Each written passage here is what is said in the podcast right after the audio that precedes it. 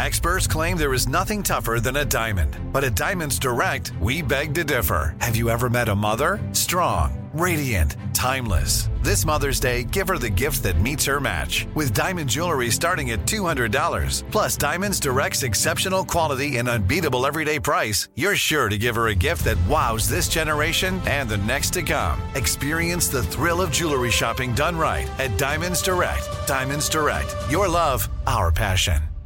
Hacks is back for Season 3, and so is the official Hacks podcast. In each episode, Hacks creators Lucia Aniello, Paul W. Downs, and Jen Statsky speak with cast and crew members to unpack the Emmy-winning comedy series. You'll hear Hannah Einbinder and Jean Smart speak to their on-screen dynamic, along with stories from the show's writer's room, on-set antics, and creating the world that Deborah and Ava inhabit. Watch Hacks, streaming exclusively on Max, and listen to the official Hacks podcast on Max or wherever you get your podcasts. Looking for hair removal tools that not only deliver smooth results, but also empower you with a sense of complete control? Enter Conair Girl Bomb, your secret weapons for smooth, sleek results, made just for women. From the ultimate Girl Bomb grip and professional-grade blades, you don't have to compromise and settle for less.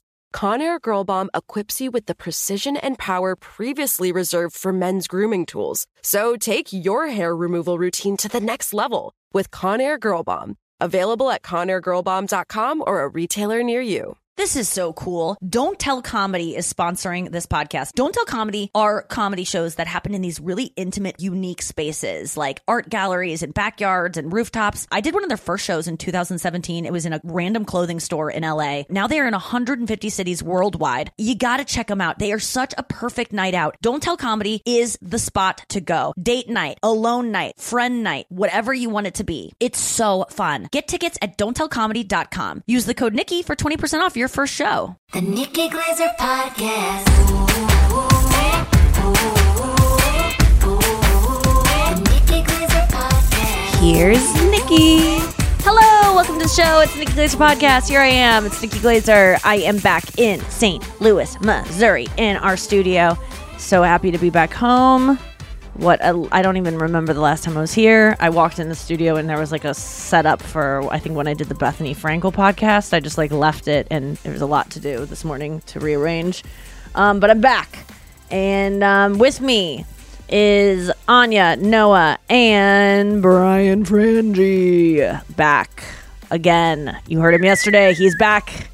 And he's very close up to the video camera, like you look like you're, zooming with us from Ukraine in a bunker. I mean, it really is. You look like Lady Gaga at the Oscars with that weirdly close camera angle. Did you see that? Oh, wait. It was insane. Of her without makeup on? Yeah, but it was like, and now Lady Gaga. And then it closes up way closer than anyone would ever think. And then it's just like, it's like this, like her singing the whole time, like this. Just like in on her lips. Up on her lips. I kind of like lips. It. It was cool. Her it was just lips jarring. That have so much filler in them, but she's not ashamed of that. I did see the clip of her helping that man up. Isn't that so nice of her doing a normal thing that I last time, what did she do? Wasn't there some like old woman on stage with her or something, or some old man, and she was like Nelly. Oh yeah, okay, so what did she do with Liza? She just like didn't kick her down a flight of stairs or something, and so we're all just shocked. Like, why is it? I don't know which flashcard is coming. That's a good Liza. Gaga's like, I got you.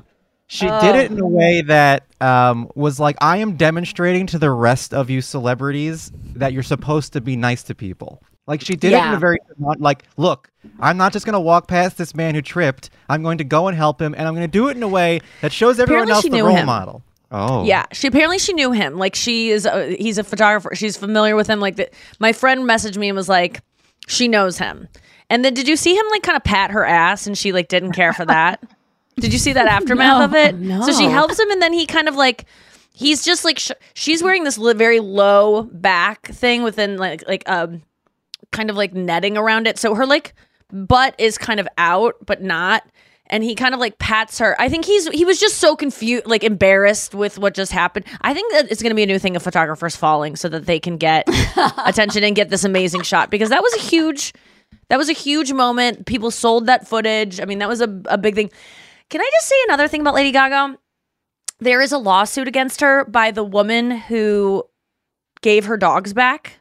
So Lady Gaga said, I will give $500,000. I think it was $500,000 for a return of my dog safely. No questions asked. What? Now, we all know what that is about. Like when someone says no questions asked, it's like, if you stole my dogs, I'm not going to prosecute you. Just give me my dogs back, right? Like, this is a thing that is used with, if I ever got my dog stolen, I would do a no questions asked too. I just want my dog back. I'm not going to get you in trouble. You have to stay true to that in order for it to work for other people. So right now she's being sued by the woman who, her stepson, I guess, is the one who stole her dogs. And she found out, and so she returned Lady Gaga's dogs. Now this woman is being charged with being an accomplice at some point, but she never got the $500,000. I'm sorry. If you say no questions asked, $500,000, you can't renege on that. You can't, you have to go through with it no matter if they're the criminal or not. And I know it's not fair. I know everyone's like, how dare this woman sue? It was part of that's how you get your dog back, is that you promised $500,000, no questions asked. And now the boy who cried wolf, no criminals are going to trust that now. So now people aren't going to get their dogs back when they say no questions asked. Thoughts? What kind of dogs? It doesn't matter. I mean, obviously, designer fucking stupid dogs. I think they're Frenchies that have breathing issues. What? They're targeted dogs that are worth a lot of money on the market, and it's not just Lady Gaga's dogs. It's dogs of that breed. I forgot what breed it was. It's like Frenchies. English bulldog. French bulldog. Yeah, the ones that have breathing issues because people like the way they look or whatever. It's really a cool practice that we're all. The boy who called Frenchie. If you have to, if you're going to give a reward for your dogs back, you're going to have to give caveats like, and this is not like the Lady Gaga situation. Right, yes, and that's a long poster. There's too many words. No one's going to read it. And the FBI is going to be doing that from now on. I mean, how are they going to catch criminals? Well, everyone's so mad at this woman. How dare she ask for that? She was part of it. It's like, yeah, we know. That was part of it.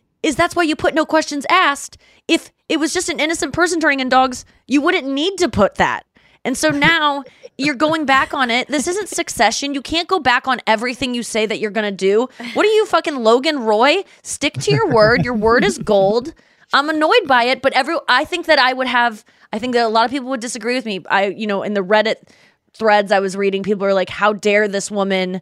She, because she is now being charged with that aiding sucks. And abetting the stealing the dogs, because she maybe had a part in it. It doesn't matter if she had a part in it. She returned the dogs safely. She gets the $500,000. I'm sorry, but you know what they say, Nikki. You can't make a tomlet without breaking some Greggs. I get it. I get it. Maybe this is the $500,000 was a little bit overzealous. That sounds like an emotional number, not a. Logic, like I bet you they would have returned the dogs for like $50,000, and then she would have probably paid it. Yeah, but Grandma. Oh yeah, I think Grandma, I've got $500,000. We're doing an impression of Lady Gaga and her. I'm doing an impression of Nikki doing an impression. Yeah, that's true. And what about the dog walker that got shot? Yeah, I mean that's the whole situation sucks, and it was very upsetting, and it happened in Hollywood. I have, my friend lives like right around the corner from where it happened, and I'm frequently over there, and I walk my dog. No one wants your dog. It's a rescue. Yeah, my dog is 11-year-old Chihuahua mix that I don't think anybody would want to steal. No, exactly, and that's why you did the right thing. You have a dog. Sometimes my dad left the car door open when we went to the grocery store the other day, and Luigi was in there, and I go, lock it. He goes, no one wants this dog, and I go, that's a good point. I mean, Luigi's beautiful. But what a burden to take on. You're not going to resell Luigi unless you would want Luigi. I don't know. Unless you knew about Luigi and how sweet he was. First glance, you're not going to want Luigi, even though he's beautiful. But he's not going to be. He's not a commodity on the market. But speaking of dogs, I've been messaging the shelter nonstop about this dog Huey that I saw on Pet Finder, which is the Tinder for you getting matched with an animal. And I found this little Chihuahua. They won't write me back. I got to call them today and maybe go to the shelter. But I'm scared to go to the shelter because I don't want to see sad dogs. I don't want to see all the pit bulls that are just like sad in the corner. Like That's why I like rescues. They go in and they see the stuff and they get the dogs out. That's why I always am so reverential of rescues, because they see all the stuff that I don't want to see, and then they dress up the dog and they groom it and they get, fix it up. Mm-hmm. But they see horrible things that I don't know if I want to go. I will want to save them all. Did you get your dog from a rescue, Brian, or did you go to the shelter? I got it from a rescue, from the Real Bark. The Real Bark. Echo Bark. There's a store called the Real Bark, and then the rescue is called Echo Bark. I'm pretty sure. Okay. And I used to volunteer at an animal shelter in on Long Island. Oh, and, wow. It's definitely really sad, because there's just some dogs that just don't get adopted for whatever reason, and they're like amazing dogs, and you go there and you walk them and they're like amazing, and they just sit there for years, but they're so happy when you come walk them. They like get to know you like you're their guy. So you would walk dogs? Yeah, I would go into the shelter, and you can volunteer to take the dogs out for walks. Like you go like 3 days a week and you walk them around, and I also did like training where you can be a man that they attack. What? Did you get to wear that cool big suit? You wear a cool big suit, yes. And then you go in there and you get to dress like Brendan Fraser in The Whale. Yeah, it's a long process. I use the same exact suit actually that they used in The Whale, and the dog says, "I didn't like that movie," and then they attack you. And that's pretty much the point of the whole thing. And then you have to give a really tearful speech at the end. Yeah. You have to look really unstable. Poor Brendan Fraser. I'm happy everything's working for him, but when the fanfare falls, when the fireworks are going up, there's fireworks, and now the ashes are starting to fall. This is a set. Someone should check in on Brendan Fraser this week. Yeah. Next week, actually. Because this week is going to be good. It's still going to be really exciting for him.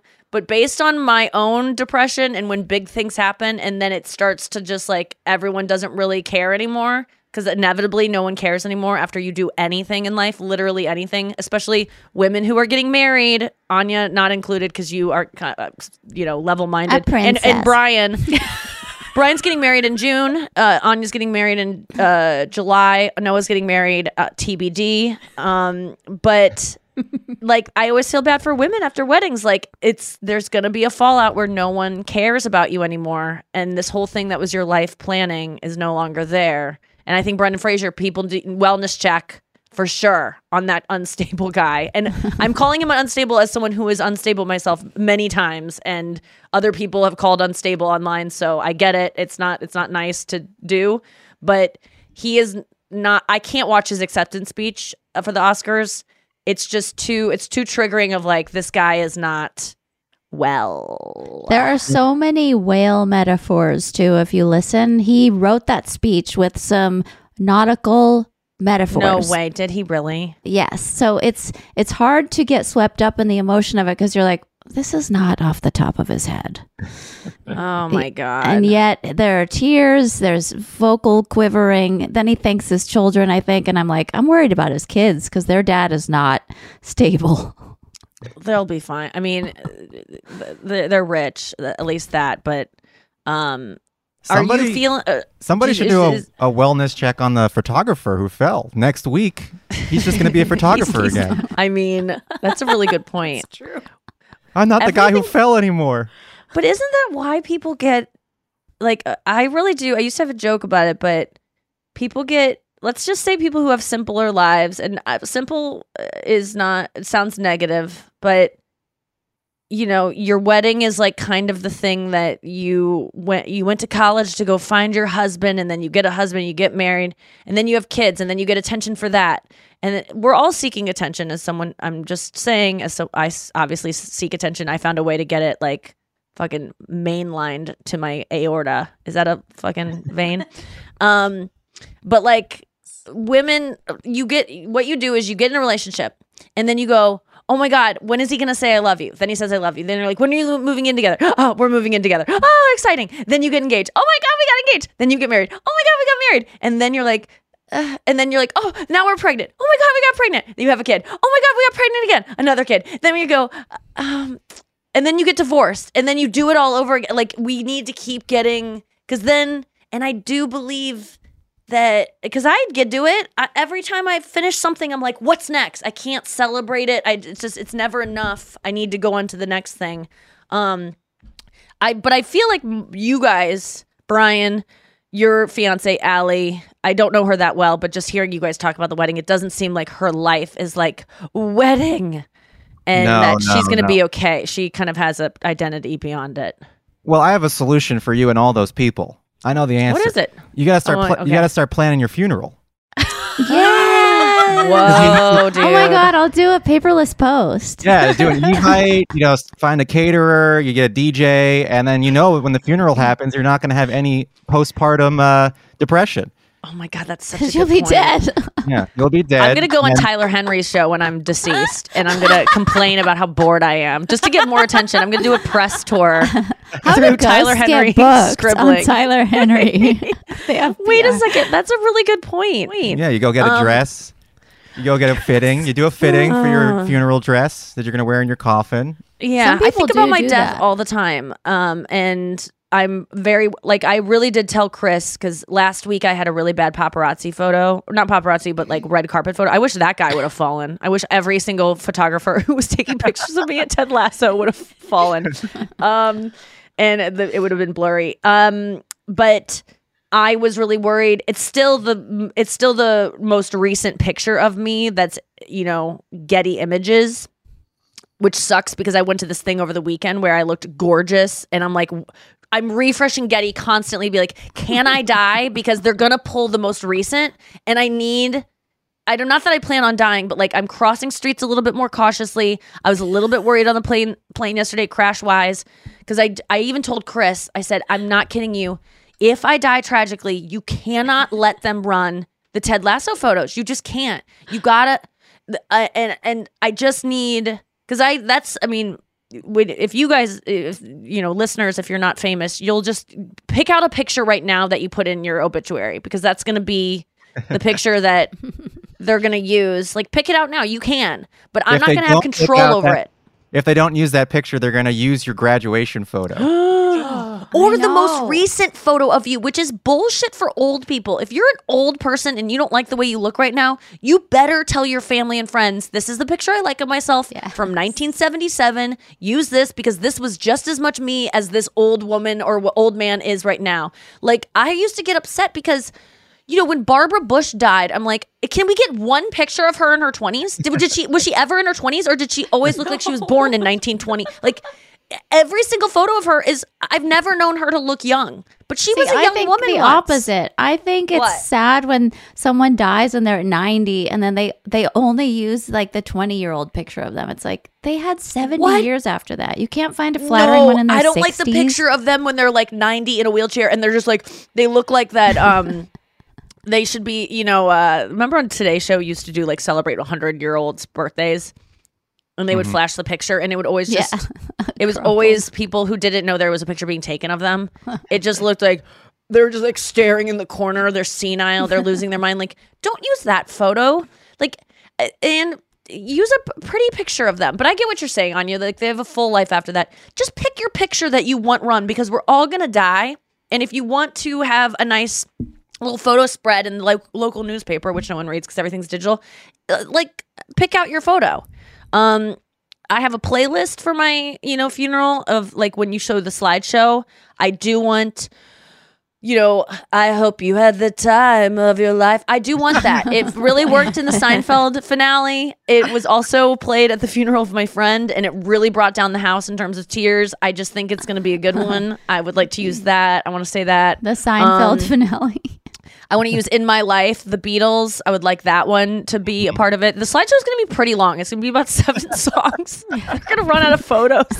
I have She's a Jar clocked also. Yeah, She's a Jar. That's going to happen. That might be like the procession when my dad walks me down the aisle with my casket. Oh, my God. Just EJ. Are you going to do a first dance, too, after that? Well, proper body up. Oh, my corpse. God. Oh, my God. I saw something on Reddit last night where people thought there was a fire because there was this black smoke, like, flying in the, like, just huge plumes of black smoke. And so this person you know, went to go find the source of it to be like, what's burning down? And it was a crematorium. And they usually burn bodies at night, so you can't see it. But this was like they were backed up or something. So you just saw the black smoke in the air. Isn't that fucking scary? Yeah. I don't even think about that. Yes, dude. But we all, you know, in the In Memoriam at the Oscars, did you watch that at all? Left off a lot of people, I heard. Yeah. Anne Heche. How do you leave off Anne Heche and Mira Sorvino's dad, and then there was one other guy. The woman who was killed in the movie that Alec Baldwin was in. Oh my God. Helena you had one Hutchins. Job. Oh, Helena Hutchins. Well, she died. Was she maybe in the last one? Because she died in September or something of 2021. Ah, okay. Well, we have a lot to talk about, including more Oscar thoughts. We're going to go to break. We're back. We're here with Brian Frange, Anya Marina, and we'll be back right after this. Hacks is back for season 3, and so is the official Hacks podcast. In each episode, Hacks creators Lucia Aniello, Paul W. Downs, and Jen Statsky speak with cast and crew members to unpack the Emmy-winning comedy series. You'll hear Hannah Einbinder and Jean Smart speak to their on-screen dynamic, along with Hacks writer and actor Pat Regan, on how their improv experience helped them when shooting scenes and what it was like writing scripts for specific actors. You'll also hear from crew members like the costume designers on what it was like creating the world that Deborah and Ava inhabit. Hear stories from the show's writer's room, on-set antics, and more. Watch Hacks, streaming exclusively on Max, and listen to the official Hacks podcast on Max or wherever you get your podcasts. Tired of hair removal tools that just don't cut it? Conair Girl Bomb gives you smooth, flawless results while putting you firmly in control. From achieving that silky smooth skin to boosting your inner confidence, Conair Girl Bomb is all about helping you elevate your self-care game. Whether it's creating a hype playlist, throwing yourself into a hobby, or scheduling some me time, self-care is important to keeping you feeling confident and empowered. It's time to take your hair removal routine to the next level. You can trust Conair Girl Bomb to get the job done right. Conair Girl Bomb gives you the secret weapons for achieving powerful results with ease. Designed with women in mind, these tools boast the sassy Girl Bomb grip for unparalleled handling and precision, along with professional-grade blades to deliver results that you used to only get from men's tools. No more compromising. So, to all you incredible women out there, treat yourself to a little Conair Girl Bomb magic. Don't settle for anything less than perfection. Elevate your grooming game with Conair Girl Bomb. Available now at ConairGirlBomb.com or a retailer near you. Well, the weather is getting a lot warmer, and so your wardrobe probably needs an update. I know mine does, and it's so hard when you want to buy new stuff because you want it to last a long time, you want it to look really good, and you want it to, like, stand the test of time in terms of, like, fashion. At least that's what I want. And so that's why I love Quince, because Quince is all about effortless fashion that looks chic and timeless year-round. I'm talking premium European linen dresses, blouses, and shorts from $30, washable silk top. They have so many chic jewelry pieces like these globe boho hoops. I love those. You could just blindly click and end up with such wardrobe essentials. They're not wasting your time at Quince. I love the Quince dress I got. I'm trying to find it because I want to say the exact name of it, but it's like this long sleeve dress, but it's like a midi skirt. It's so cute. It's like silky feeling. It's just, I've told you about it before. Okay, there's so much cute stuff on here. I got to go and get back to the podcast, but you know what to do. Get warm weather ready with Quince. Go to quince.com/Nikki for free shipping on your order and 365-day returns. That's Quince,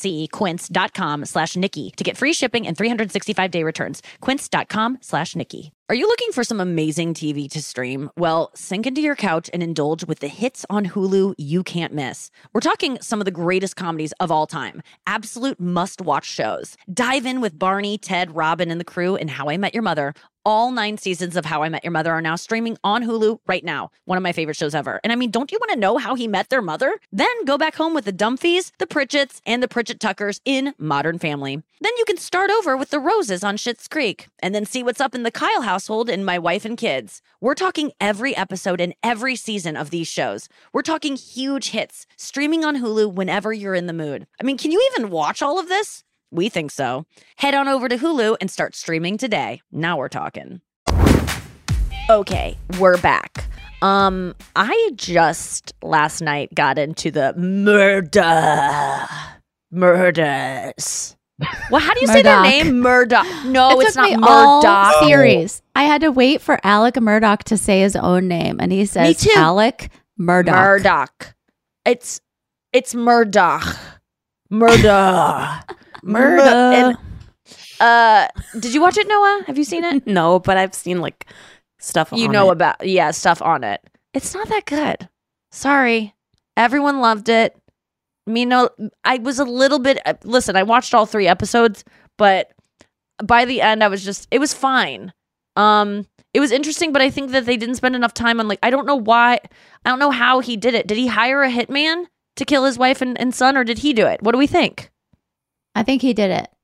He did it, you think? I think he did it. I think his son was recording him because he was probably fighting with his wife. His son recorded him, and then his son, wait, why do you know that? What is that? Where does that come from? His son has a video of his father talking to his mother angrily, and they won't tell us what's in the video.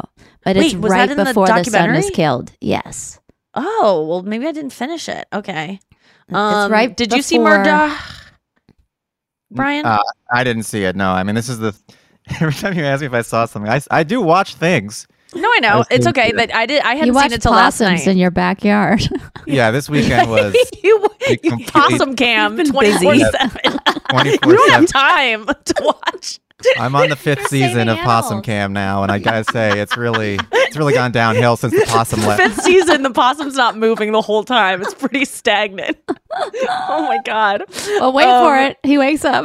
Oh yeah. Oh, there's a huge twist. The finale. But anyway, I watched Murdaugh last night when I got home. I just got a new couch, and it is so awesome. I was like, I've never wanted to like sleep on my couch. I'm not someone who ever would sleep on a couch. I think it's uncomfortable. I don't get it, but this is like a bed couch. Oh my God, instead of freezing my eggs, I bought a couch. I spent $6,000 on a fucking couch. That, by the way, I got this couch because my friend Sarah Lena has this couch. I went to her house, I saw her couch, and I was like, I already ordered Kirsten's couch. By the way, I only get things for my house that like other people have, and I trust that my friends who have good taste, I just go, okay, I'll get that, right? Like I don't have taste in my own. So I got Kirsten's couch, and then I went to Sarah Lena's, and I was like, cancel the order. This is the couch. And also Sarah Lena was like, girl, this couch is $3,200. I just got this. And I'm like, this couch was $3,200? Mind you, she got the floor sample and she got like a huge discount for some reason. I think it's because she is a supermodel. It's just like, there. She was just like, girl, you got, and she just like is a savvy consumer. So she just got a like, she's just good. And then I order it. And it's $6,000. I'm just like, how did this happen? I know I had delivery fee. She like found a flatbed truck and had some guy deliver it probably for free. Like I had to just, you know, but it is worth it. It's beautiful. It's too big for my living room. It should be in a multi-million dollar home that has a lot of space. So it's like a couch for like a rich person in a, you know, fairly modest living room, but are you like asleep. Tiptoeing around it, like trying to get your body around it and the wall? It's just huge. It's too big for the room for sure. It just looks nice. It's nice though, but it's so cozy. Chris and I will never have to touch each other again on the couch. That's nice for him. Old pillow fort. He builds a fort of pillows between us at night, Brian. That's just a thing like that he does. I have to like sneak my hand through the pillows like a weird, like a British garden snake, like through the rocks to access him. And then, so yeah, he'll enjoy that. So we got a bed couch by the snake. Well, you know, me and my fiance, Allie, we sleep in separate beds. Okay, do you have sleep apnea or what's happening? No, we just don't want to be in the same bed. We want to sleep. We prefer like next to each other, same beds. Like some people put double beds together. Like an I Love Lucy, where they're just like Lucy and Desi. Yeah. No. Like sleep, like they're touching, but they're separate units. So that when you we have separate beds, separate rooms. We have separate rooms, and we have separate couches. Wait, do you just not live together? Is that what we're just deducing here? I live in Tennessee and she lives in Nebraska. Yeah. So that's a weird way to say that it's a long-distance relationship. It's a long-distance relationship. I've never actually met her. You know, she. I saw pictures online. No, we have separate beds, separate rooms, and it's wonderful. How did you get to that? Did it start that way?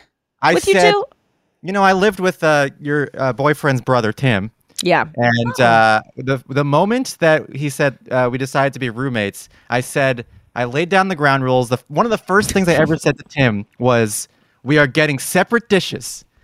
If your dishes are dirty in the sink, not my problem. I'm going to have clean dishes. And then we had separate dishes the whole time, and we never thought about dishes. So then when we moved in together, I don't know who to say. I didn't move on with her. She didn't move in. We moved in together. I said, we're doing separate beds. And she's like, really? And I was like, you don't understand. It makes everything so much better. We both have different sleep schedules. We sleep differently. Jack sleeps in the bed that my dog, and it works out great. Works out great. I think he doesn't have a separate bed. so he's Jack sleeps. Jack does he have separate dishes? Nope, same dishes. What's this sleep schedule? Still can't talk. What's their sleep schedule? Anya has temporary veneers, by the way. So if you hear her slurring, it's because wanting to kill herself. I generally wake up early, and if Allie's not going to work, she'll sleep in late. And yeah, like on the weekends, she likes to sleep in, and I like to wake up early and start running around the house. Okay, let me just throw some questions your way. Or just lob some things that, like, because I'm on board with this. I listen. I'm someone who doesn't like commitment. I don't even want to live with my partner yet. Like, it just seems like too much. It's kind of scary. I probably would do the same thing. I want Chris to like move into my building and live near me. Like, but I do like after we like when we go to bed and we you know do our thing, which is just do the crossword puzzle together. No, like instead of sex right now, I would say most of our time in bed, Chris and I are playing spelling bee or Wordle or crossword puzzles. But spelling bee is our new thing, and I got Anya into it too. The New York Times spelling bee. It's like Boggle, but it's really fun. Anyway, it's so hard and it's fun. But that's what we usually do. We play spelling bee separately, and then we share our words that we found, and then we reach a genius level, and then we feel accomplished, and then I sneak my hand through the snake. I go, I'm gonna get it, and then he goes, don't get it, and then we kind of giggle, and then we go to sleep. I enjoy in the middle of the night. Like if I go to the bathroom and I come back, I guess he's not like he's a really heavy sleeper. So if he wakes up, he kind of just goes like, "Hi," and he like sticks his head up and he like just like gives me his lips and I just like give him a kiss and then we go back to sleep. I like those like intimate moments in the middle of the night. Sometimes when I can't sleep, I like to like watch his back like rise and fall as he breathes. Like but then I also fucking hate that I can't like sprawl out and like put my leg up in a different way that I want, and that I can't listen to my phone without my AirPods in because it hurts your ears when you sleep on the AirPod. And so I would like to just have the speakerphone next to my head, which is what I do when I sleep. So there are benefits to both. Do you feel like you're lacking in any way when you can't share a bed? And do you have a separate bed for hanky panky, or whose bed do you go to?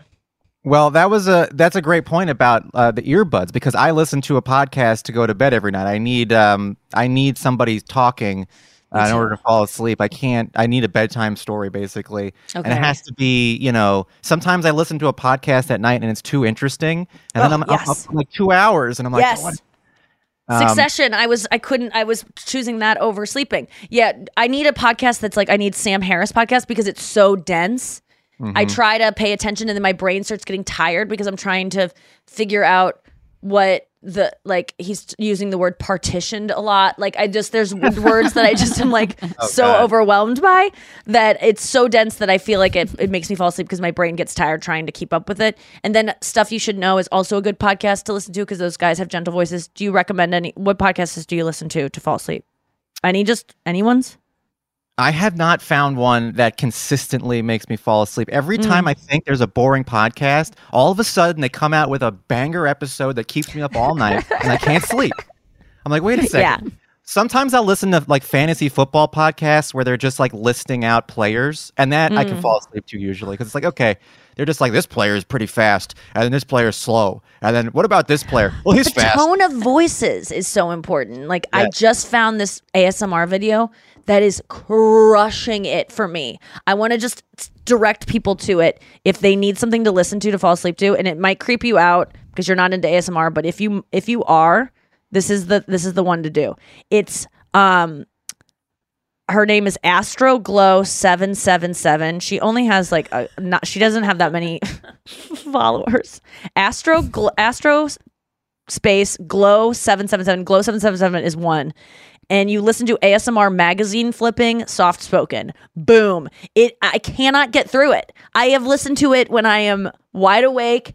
I have not gotten past. Every time I go, oh my God, this is the last part I remember. And then I make it maybe one more sentence and then I'm out. And it's worked for me now probably like 7 times. There's also a TED talk about like loving yourself by this like Irish woman that I can't get through like, that I'm one. I'm bored. Oh yeah. I'm like, this isn't working for me. Wait, so there's some, okay. So then you listen you out, to these things like, and then roofies you into sleep. Oh yeah, for sure. If there's something just so soothing about it, there's something about it that just, it's like a lullaby. It's like it's just being talked to. I have a theory that people who like ASMR didn't get enough love from their mother as a child in terms of like, they were just stressed out as a child and they didn't get like a comforting like voice that like made them feel safe, or they did and it was like the thing they hung, like my grandma used to like rub my back and talk like really softly, and it was really like I would only get it, you know, once every 2 weeks when I saw her, so I was always like jonesing for it. And not that my mom is like not a loving person, she is, but she just isn't like a soft spoken like things are okay. Like I would just hear them like singing in the next room, like Fleetwood Mac, and it would just be like loud and annoying. So, okay, back to your sleeping situation. Can we talk about what you do for sexual relations and whose bed you choose, and then how you guys like go like, oh, see you tomorrow. Like, how do you like get her out of there? I'll leave. I'll leave after and go into my room and you'll leave before it begins. Yeah, I'll say, you know what, this isn't for me. And she's like, yeah, I'm good. Thanks, but I gotta get to my podcast. Yeah, I there's something else I want. I'm not changing the subject, but I wanted to go back to what you were just saying, which now I forgot what you were just saying, so I can't. ASMR, soft-spoken mothers. I have ASMR. That it affects me. Like when I'm on the subway train, I zone out all the time. And it's interesting that you say that, because I did feel like I have a great mom, but I didn't get a lot of. I don't think we're not very like touchy. You know, there's not like a lot of hugging and stuff going on. So that's an interesting theory. And Molly Shannon has it, and I read Molly Shannon. Molly Shannon was the first celebrity I saw to come out about ASMR, because when I first had it, it was really shameful that I liked this thing. It was almost like pornography, because it's like these videos are so weird. It was just this community of like weirdos, and we didn't talk about it outside of it. And there would be videos about how to come out to your parents as having ASMR. Like it was a weird thing, and now it's more culturally accepted. But I remember Molly Shannon was the first person on Conan. She talked about having ASMR and liking listening to people like brush people's hair or something. Yes. And that's not my trigger, but sometimes it is. And then I read her book, and her mom died when she was 4, and she never got maternal affection and like and consistent. Like if you didn't feel safe as a child, like I was always scared of monsters, and my parents, I would go like, I'm scared, and they would just be like, go back to bed. There was never any like relief from it. I don't know why I would have done in their shoes. They did the best they could, and they weren't like dismissive of my feelings, but I just didn't ever feel. I was always fearful going to bed, like I was in, you know, I was in a war zone or something. Like it was just constantly like shivering under the covers, but I didn't want to be too under the covers because I would get hot, and then I didn't want to expose my skin because then the axe murderer could like chop off my arm, but the blanket would protect me from the axe. Yes. So yeah, that's interesting. I think there might be a correlation there. Someone more with a science brain should look into it. I do also want to say that. What's your triggers? Why subway? Well, the camera where you, this thing, where you're like putting your hands close to the camera lens and like it covers like the top 2 corners of the lens, that that triggers me. And then the droning. What? Wait, yes, what? The lens when they cover up the lens. Wait, what? Why does that? So wait. Down, and then they do. No. I think he's just talking. This is separate. This is like the videos you watch on YouTube. Yes, and they'll be like this stuff. There's just hand movements. Oh, so that's like like brushing. Like, do you like the sounds of brushing, or you like the visuals? Petting your head. It's the visual for some reason. Like, you're looking at it, and it's just like you'll see some ASMR videos where they're like constantly moving their hands across the camera. Interesting. That's why I like it. It's so much like porn, because there are so many different ways to get off with an ASMR brain. Like, that would never do it for me. Whispering really haunts me when people are like, hi, everyone, welcome back. And they like click their fingers, or they like tap on something. I'm just like, stop. It's like, it's misophonia. Like, it hurts my ears. But then a woman just being like, I really like Zoe Kravitz's outfit here. It's like, I like how it's simple and the khakis pair with the white shirt really like perfectly. And I just, I don't know. I think she's really cool. And then they like turn the page. I'm just like, ah! Yeah. I'm like, my brain is coming. That actually made me zone out. Does it make you guys feel good? Or does it just soothe you? Or does it produce an actual like There's definitely feeling. A chemical reaction going off. It feels, when I can trigger it, Brian, I don't know about you, but it's like coming a lot. Like it honestly, you have to like kind of stay away from ASMR for a little bit I think most people who are into ASMR at this point, if you've been doing it more than a year, you have burnt out your ASMR, like the real, where it floods down your, like, it's like a spinal tap. Like it floods down your spine. It starts in your head, kind of tingles, and it's kind of like goes. It's like a brain orgasm. That, but I only have that when someone is talking right above my head. But then it's like a physical thing, and I go, ah! And it's like amazing feeling, but tickly. But that's the only time I get it. It's not that talking right by my head. Okay, that's sexual. I feel like that can be almost sexual because it's like a tickle. ASMR never feels like, like, Brian, do you agree? ASMR doesn't feel like something like, woo, like a roller coaster. It's post-coitus. Yes. It's like warmth. After you have finished, you are laying there and you're just like, you don't want to talk frequently. You might fall asleep. And it is just kind of like this zoned out, like what I wind up doing. And this is why it's bad that it happens on the subway for me, is what I wind up doing is I am just staring into space at nothing, and I can't break the gaze. Yes. As soon as I break the gaze, then it's over, and I don't want it to be over. So I'm just like zoned out staring, and then sometimes there's like a guy. I never do it when there's like a woman across me, but when I check myself. But if there's like an old man with a newspaper and he's like, what the hell is this guy looking at? And I'm just zoned out. That's bad.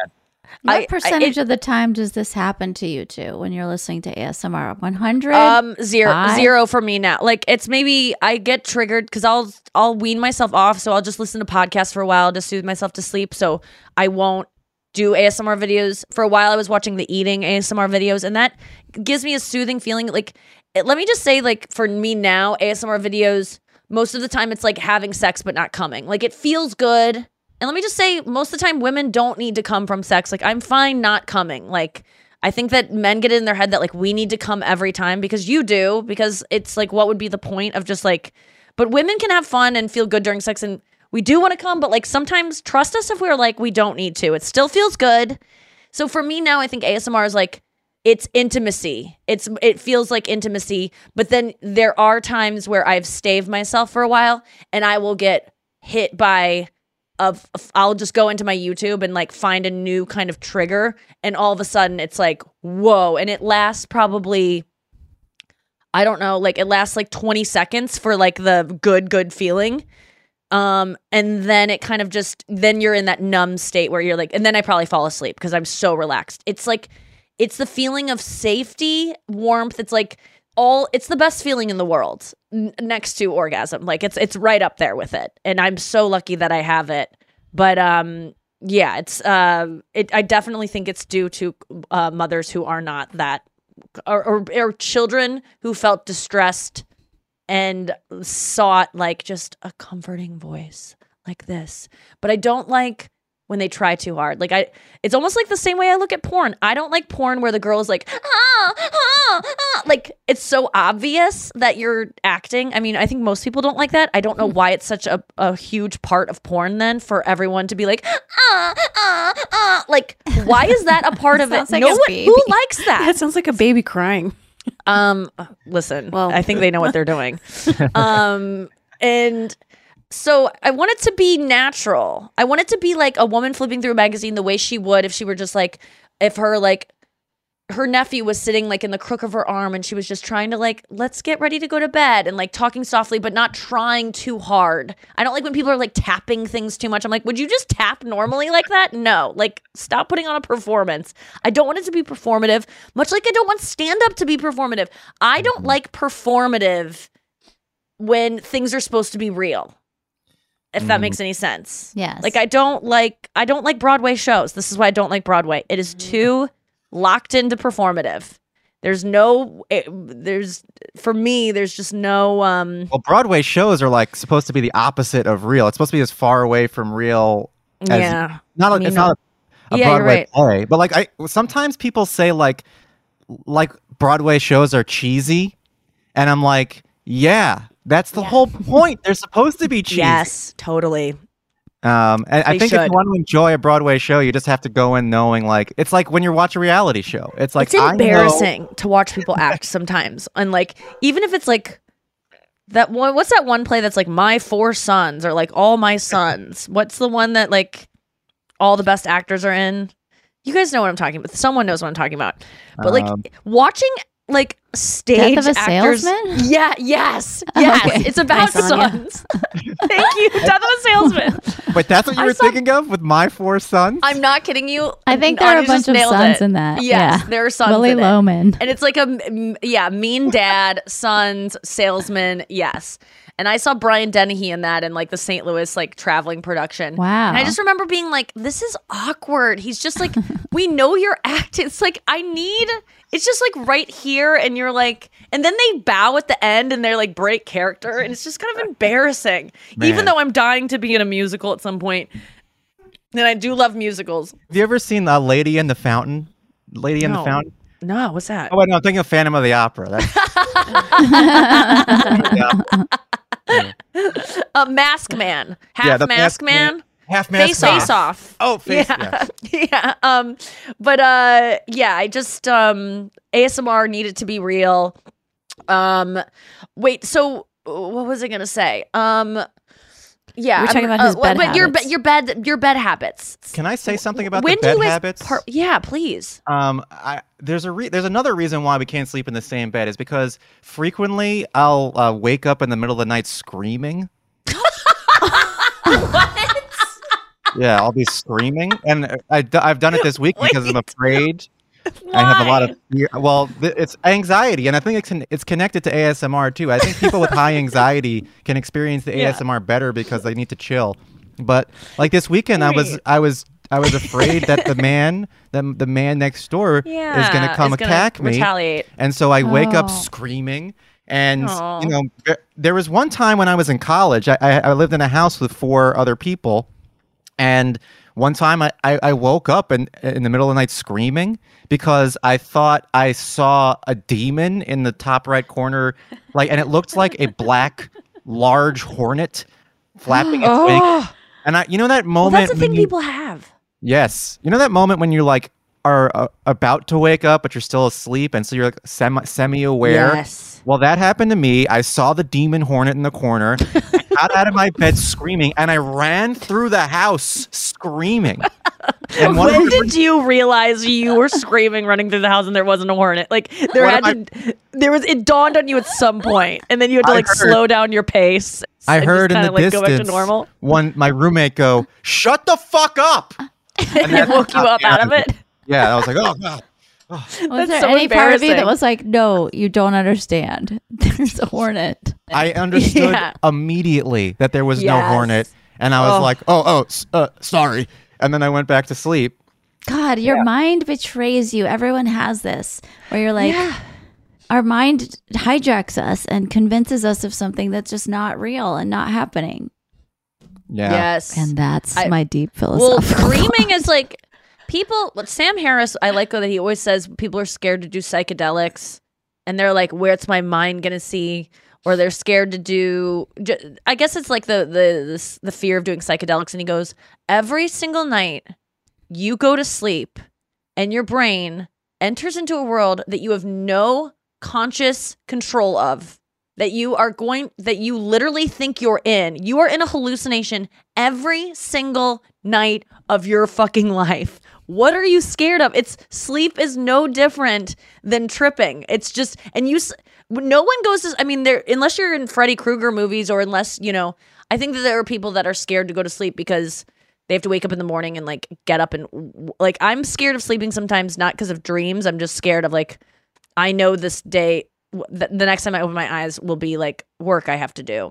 But I'm not someone who, yeah, like I never fear dreaming. If anything, I'm always looking forward to it. But to do hallucinogens, I'm terrified of that, of like what hornets are going to chase me in that thing. Even though every time I fall asleep, I'm bound to see something. Like I would say once a week I have a scary dream, but yeah. I'm not fearful all the time. So I just think that's interesting that we do surrender to this thing that we literally have no idea why it happens, how it happens. Science like has not broken it. Yet we enter into that and we're not totally terrified. We don't judge it. But like, you know, LSD and people are just like, you know, there's so much stigma around that. Have you ever done hallucinogens, Brian? No, and I am one of the people that's scared of it. The only drug I've done is weed, and every other drug I'm really scared of. And like, did that sound really uncool? I mean, I've done like doing weed is funny. Yeah. Yeah. That just shows how I'm not cool. Okay. And I am not cool. No, and I am proud of it. Thought you were. No, well, you are cool. Story was kind of cool. Yeah, you're cool. The possum story is cool as fuck. You have cool stories. I don't think it's good to be cool. I don't think it's good. What? Okay. More on this dangerous. When we get back. We have to take a break. We have to hear why being cool is not cool to Brian Frange when we get back.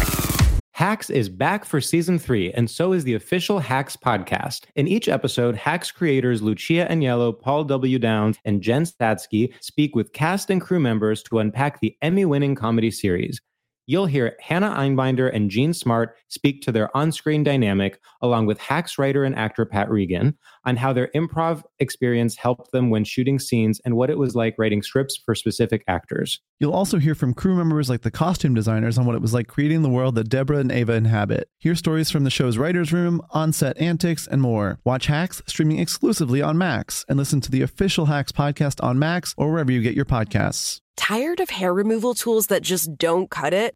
Conair Girl Bomb gives you smooth, flawless results while putting you firmly in control. From achieving that silky smooth skin to boosting your inner confidence, Conair Girl Bomb is all about helping you elevate your self-care game. Whether it's creating a hype playlist, throwing yourself into a hobby, or scheduling some me time, self-care is important to keeping you feeling confident and empowered. It's time to take your hair removal routine to the next level. You can trust Conair Girl Bomb to get the job done right. Conair Girl Bomb gives you the secret weapons for achieving powerful results with ease. Designed with women in mind, these tools boast the Sassy Girl Bomb grip for unparalleled handling and precision, along with professional-grade blades to deliver results that you used to only get from men's tools. No more compromising. So, to all you incredible women out there, treat yourself to a little Conair Girl Bomb magic. Don't settle for anything less than perfection. Elevate your grooming game with Conair Girl Bomb. Available now at ConairGirlBomb.com or a retailer near you.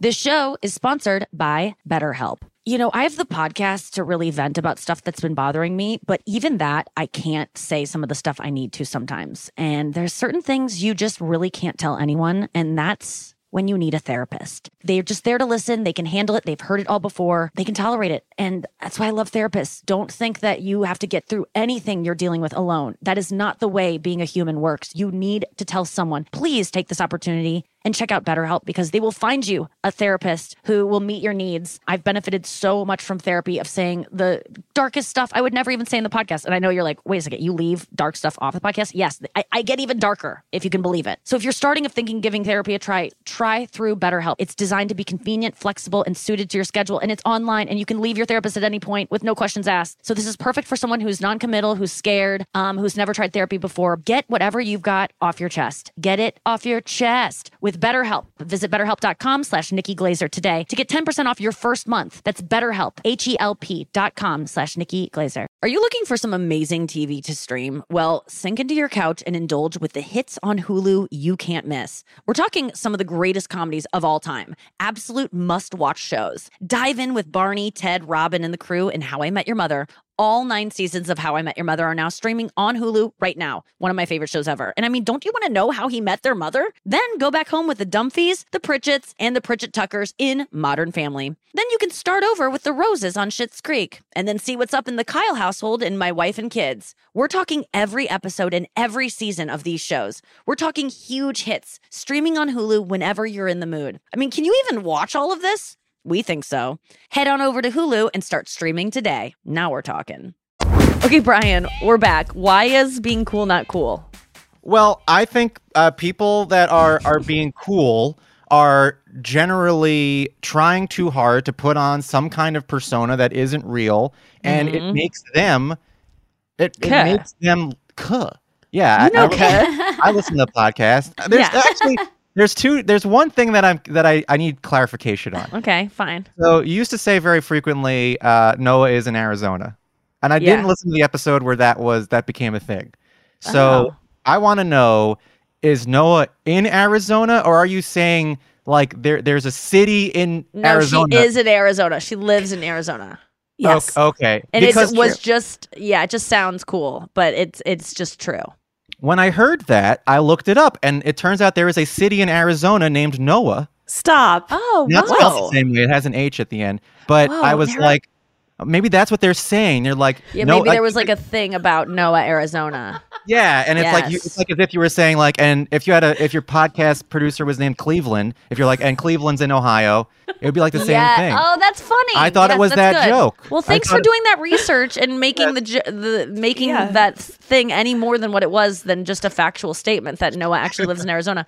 Brian, I mean, this is pretty much is what you're talking about. Like, anyone who's cool has put an effort to be cool, therefore it makes it uncool. Yes, and it makes them less happy because now they're trying hard to put on a persona and they're not truly being themselves. And I think the coolest thing you can do is be unapologetically yourself. Yes, honestly, okay, yes. That is, but you know what's so hard is, you know, and I go back to this all the time. Chris always says to me, I've never met someone who wants to be something other than what they are more than you. Like, wants to like things that they don't like. And I've talked about this ad nauseum on here, so I apologize. But, like, I wish I was someone who liked to bake. I wish I was someone who liked to organize. I wish I was someone who liked clean linens and, like, to smell them. And, like, I always picture Anya, like, when you would, like, fold things and you would just stare at your closet of folded things and you would be like, like, I wish I was that kind of person that, like, liked folding your things. Closet I was doing. Yes. That. Okay. Well, even more so. Why did I had to pay you to do that for me? I like, wish I could be that person today because I have a pile of shit all over my bed that needs to be folded.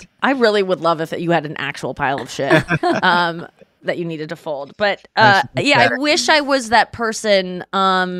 And I think that, yeah, when you are your coolest self, you're okay that you don't like those things. Like, but it's so hard for me to.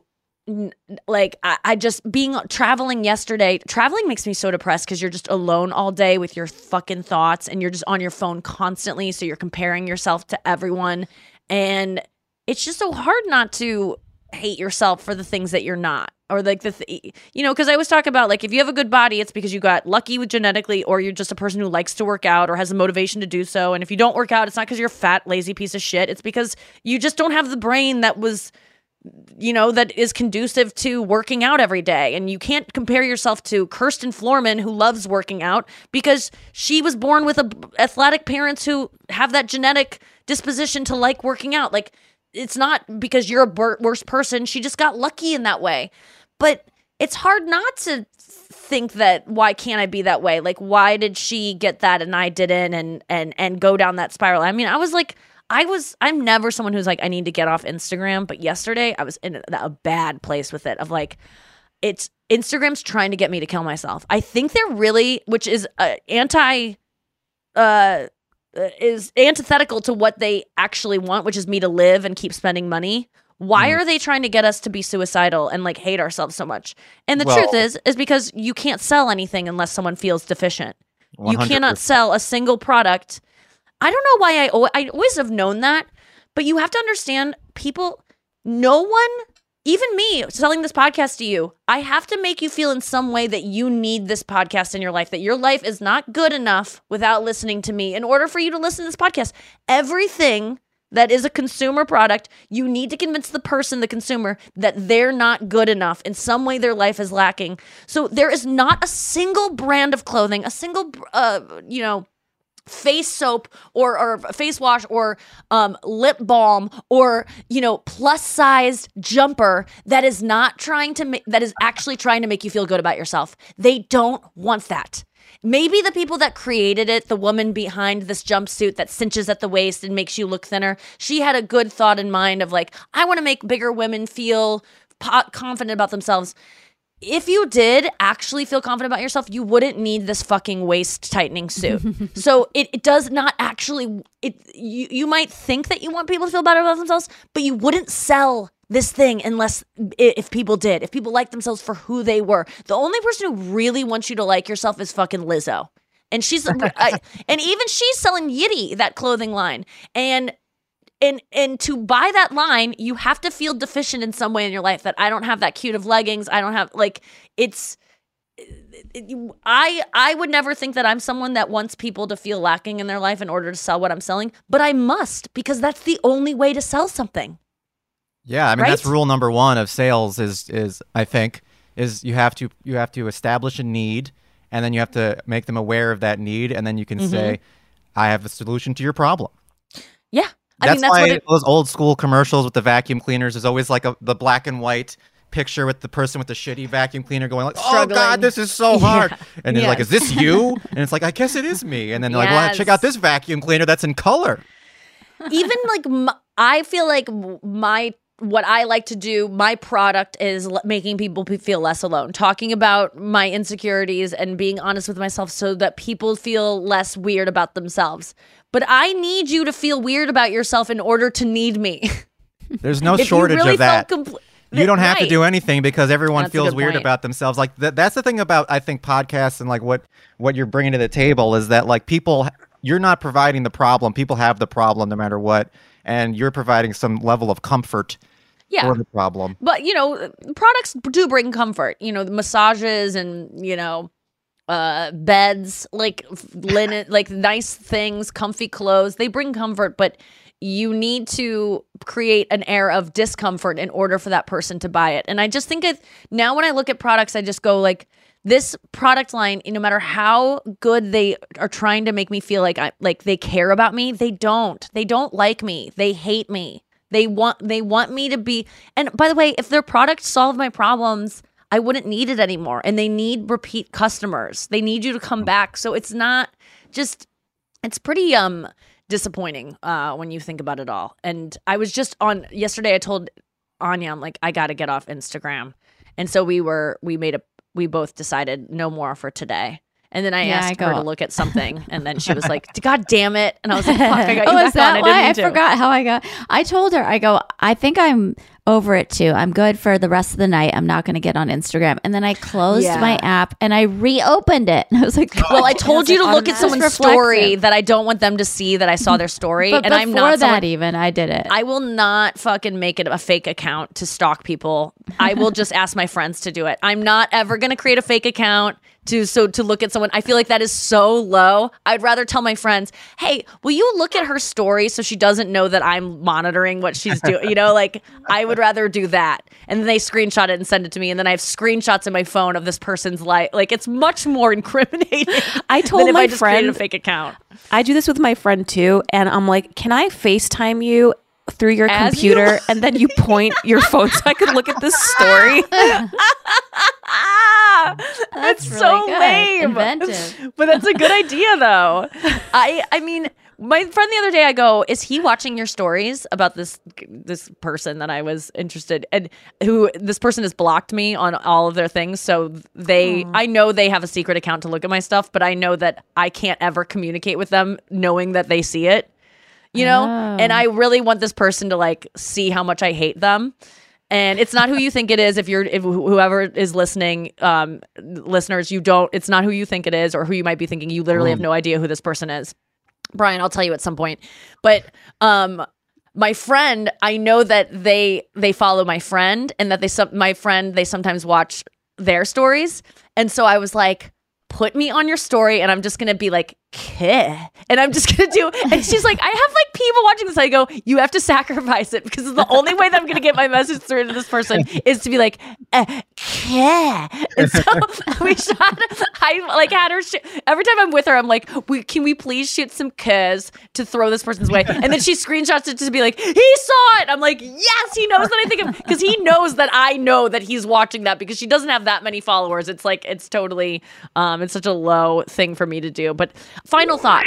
When people watch your Instagram stories, that's how you know they're jealous of you. They're they like you. They hate you. Like, if that is the number one litmus test, would you disagree?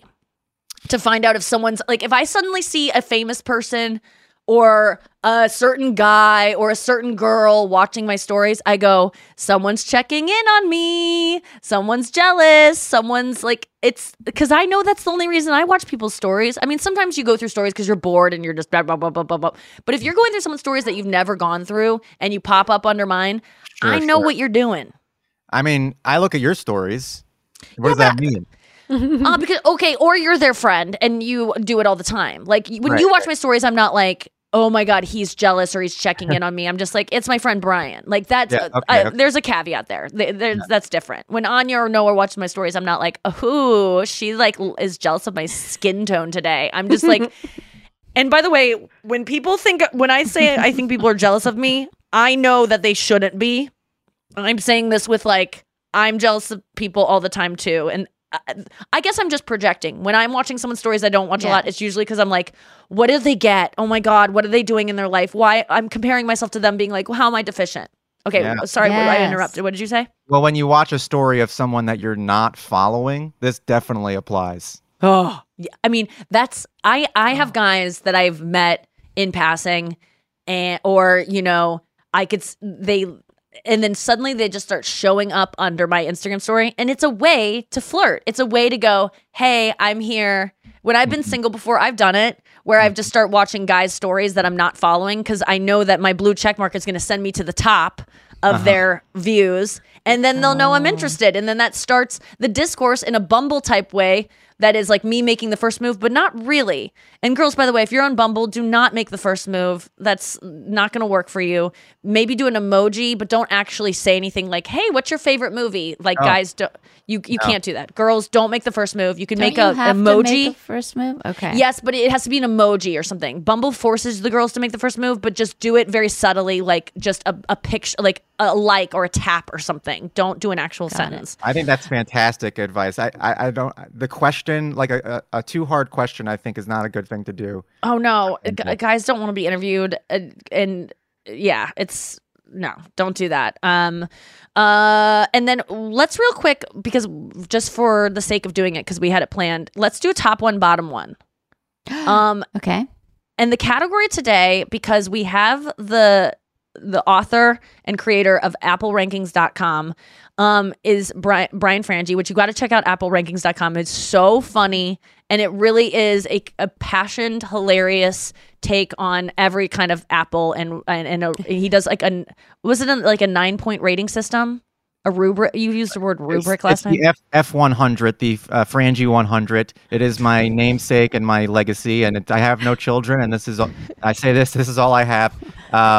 So it's broken down into 9 categories that are 10 points each, except for one category, taste, which is weighted twice at 20 points, and it adds up to 100. And then I do give bonus points for certain factors like use, uniqueness, things like that. But yeah, it's the F100. So it's out of 100, but it's not like a test where 65 is pass and like you're not good if you're not a 90 or above. It's like a bell curve. Okay. Well, I don't know what that means exactly, but yes. Okay. So it's just do you feel like your take on these apples is like the right take, or is it just your opinion? Like, do you feel like you have a better palate than most people? I don't feel like I'm superior to anybody other than that I have tried all these apples, and there's a lot of people who think they like an apple, and it's just that they haven't tried enough apples. Got it. Now there's a few apples that people are passionate about that they all love, and I just can't get behind. The Honeycrisp. Well, the Honeycrisp is a top Gala, Fiji. Yeah, so like there's certain apples that everyone, that many people are like mad at me. Like I get into legitimate arguments. My mouth is watering looking at his site. It's so weird. Yeah. Well, don't you describe, what do you describe biting into a Red Delicious as? It's one of my favorite. That's coffee grinds in a leather glove. Coffee grinds in a leather glove is what biting into a Red Delicious is like. That's so accurate. Yes, it is a thick-skinned, mealy disgrace, and it used to be a good apple. It used to be a good apple back in the turn of the century. Well, you get them sometimes. You can get a good Red Delicious where you bite into it and it cracks off. You don't have to go. There's no like, I don't even know if you have a word for that, where you have to like put your teeth through it. I like when you bite an apple and you can just go crack and you just crack it off. And that's it's like a jawbreaker almost. Oh, it's so good. Okay. Those were the days. Let's do our top one, bottom one today. Let's do and a rapid fire. It's going to be rapid fire. This has to be quick. We're doing fruit. That's the category. Top one, bottom one. Let's start with bottom one because we always do. What is your least favorite fruit, Brian? Well, I have a new bottom one. It's not the least favorite apple I'm going to do, not least favorite fruit, but that's okay. I just found the Golden Russet apple, which I labeled a putrid corpse because it's like it looks like it's a decomposing, stinking corpse. Oh. It looks like the Addams Family. It looks like an apple that they would use. Right. It's good for cider production, but the apples that I bought at the farmer's market, they stank like shit. Mm-hmm. Yeah. Okay. And so an apple that stinks and looks like a corpse and then it doesn't taste good. The golden apple. What did you call it? The Golden Russet? Golden Russet. It's good for cider production. Yeah, it sounds like a fucking russet a potato. Yeah. In apple parlance, russet is the brownish rust-like skin. I don't need you to finish that sentence. Okay. So, okay. My least favorite fruit is grapefruit. I don't get it. I know it's like a diety. Like everyone loves it. It tastes bitter. It's not good. It doesn't make. I don't. I had it in a salad the other day. Anya, you witnessed me eat it. I ate around it, and then I was still hungry at the end, and I was like, okay, fine, I'll eat the grapefruit. And it was just like so gross and bitter. Me no like. Okay, Anya, what's your least favorite?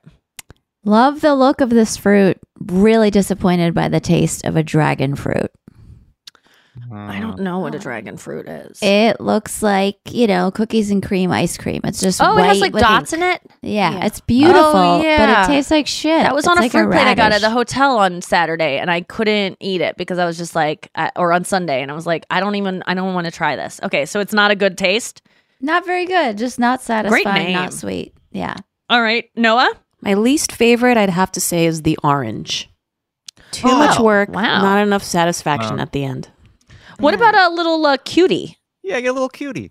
Those are no work. Those come off like so easily. Those are different. A scab on its ones. Fourth week. That's like a tangerine is fine, but I just like orange. Not into it. I don't like the flavor. I like the way you say Barry's whole bit about oranges. Oranges. He hates them. Yeah, Noah says a very long bit. Wait, do you say orange, Brian? You're orange. Okay, orange. Is that right? Do you hear the difference, Noah? Orange, and you say orange. Water. Yeah. Cute. Okay. Orange. Orange. So, okay, let's get to the best. What's your favorite fruit? Sweet Tango. Favorite apple? Yeah, it's a Sweet Tango apple. It's a crisp, crunchy apple that's only available in September and October of every year. If you get it outside of those months, then it's probably been frozen and shipped from New Zealand. It's not going to taste as good unless you live in New Zealand. Oh, my God. Rapid fire. Good to know. Sweet Tango. Go, try it out, you guys, this fall. Yeah, I'm sure you have. My favorite fruit is going to be controversial. Honeydew. I love it. It is fresh. It is light. It is always. Sometimes it can be like if it gets like it turns. I think that's when people get turned off from the honeydew. Is it can easily turn and ruin a fruit salad and just be that stinky kind of like mildewy thing. Mm-hmm. But a fresh honeydew. I like the color. It's a soothing color. It's feels light on sugar, so you can eat a massive amounts of it, which I love. Anything that you can just eat a ton of and never stop, and it's really like hydrating. I just think it's so fresh. I like it better than cantaloupe. I know that's a hot take, but that is how I feel. That is a hot take. Honeydew needs to be perfectly ripe.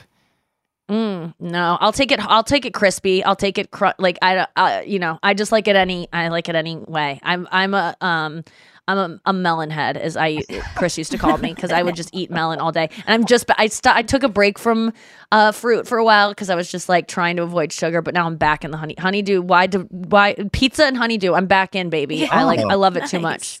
Not combined, obviously. Okay, Anya, what is your favorite fruit? Well, even though I went through a huge mango phase, as Nikki knows, and a mango recently took out part of my tooth bonding, I have to go with Braeburn apples. They're crispy, they're dependable, they're delicious, and Braeburn. Aren't those anytime. Kind of like? Aren't those like when you bite into it, it goes like? No, it breaks off. Or is it? It breaks off. Okay. Yeah.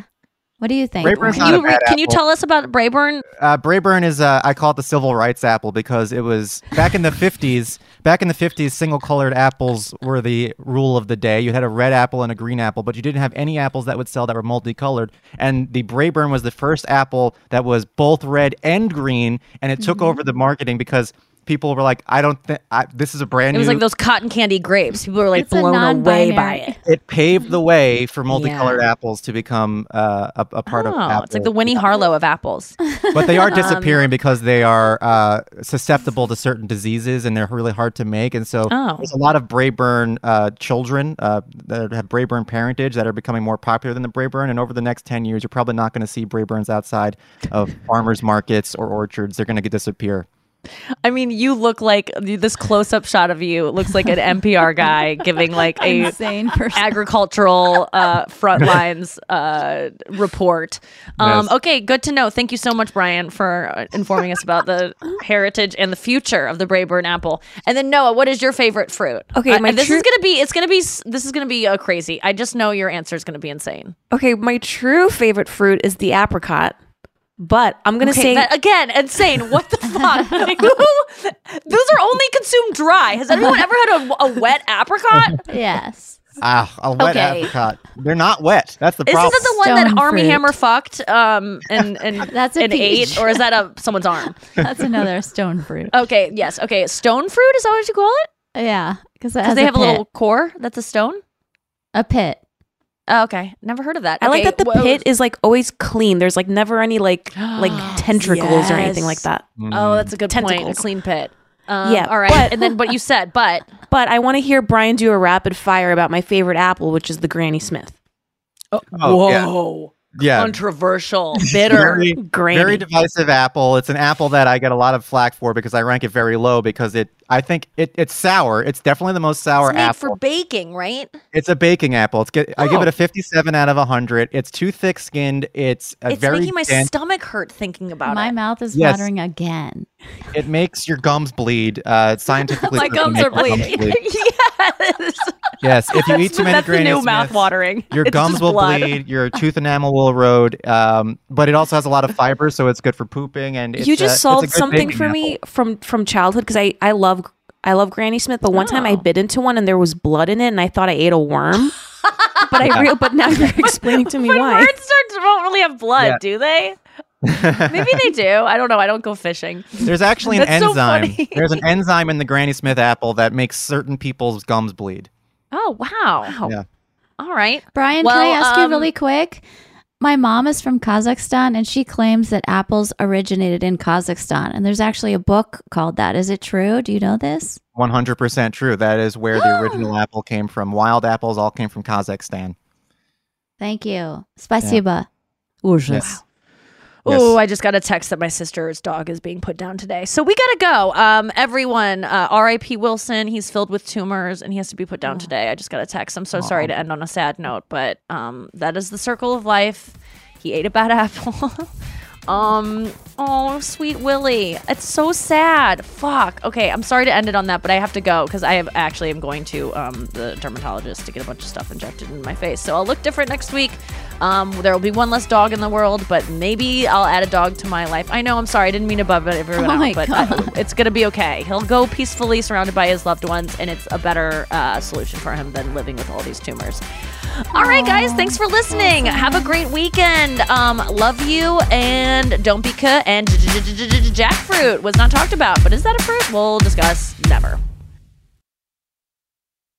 This is so cool. Don't Tell Comedy is sponsoring this podcast. Don't Tell Comedy are comedy shows that happen in these really intimate, unique spaces like art galleries and backyards and rooftops. I did one of their first shows in 2017. It was in a random clothing store in LA. Now they're in 150 cities worldwide. You gotta check them out. They are such a perfect night out. Don't Tell Comedy is the spot to go. Date night, alone night, friend night, whatever you want it to be. It's so fun. Get tickets at don'ttellcomedy.com. Use the code Nikki for 20% off your first show. Xfinity has free premium networks for everyone this month, no matter what kind of entertainment you love. Addicted to true crime? Catch killer cases and more spine-tingling shows on A&E Crime Central. Crave adventure? Explore Asian action movies on Hayah. Searching for something extreme? Check out skating, snowboarding, and more on Fuel TV Plus, the global home of action sports. And find crowd-pleasing bops on iHeartRadio's Hit Nation playlist. There's new free shows and movies to love every week. Say free this week in your Xfinity voice remote. Looking for hair removal tools that not only deliver smooth results, but also empower you with a sense of complete control? Enter Conair Girl Bomb, your secret weapons for smooth, sleek results, made just for women. From the ultimate Girl Bomb grip and professional-grade blades, you don't have to compromise and settle for less.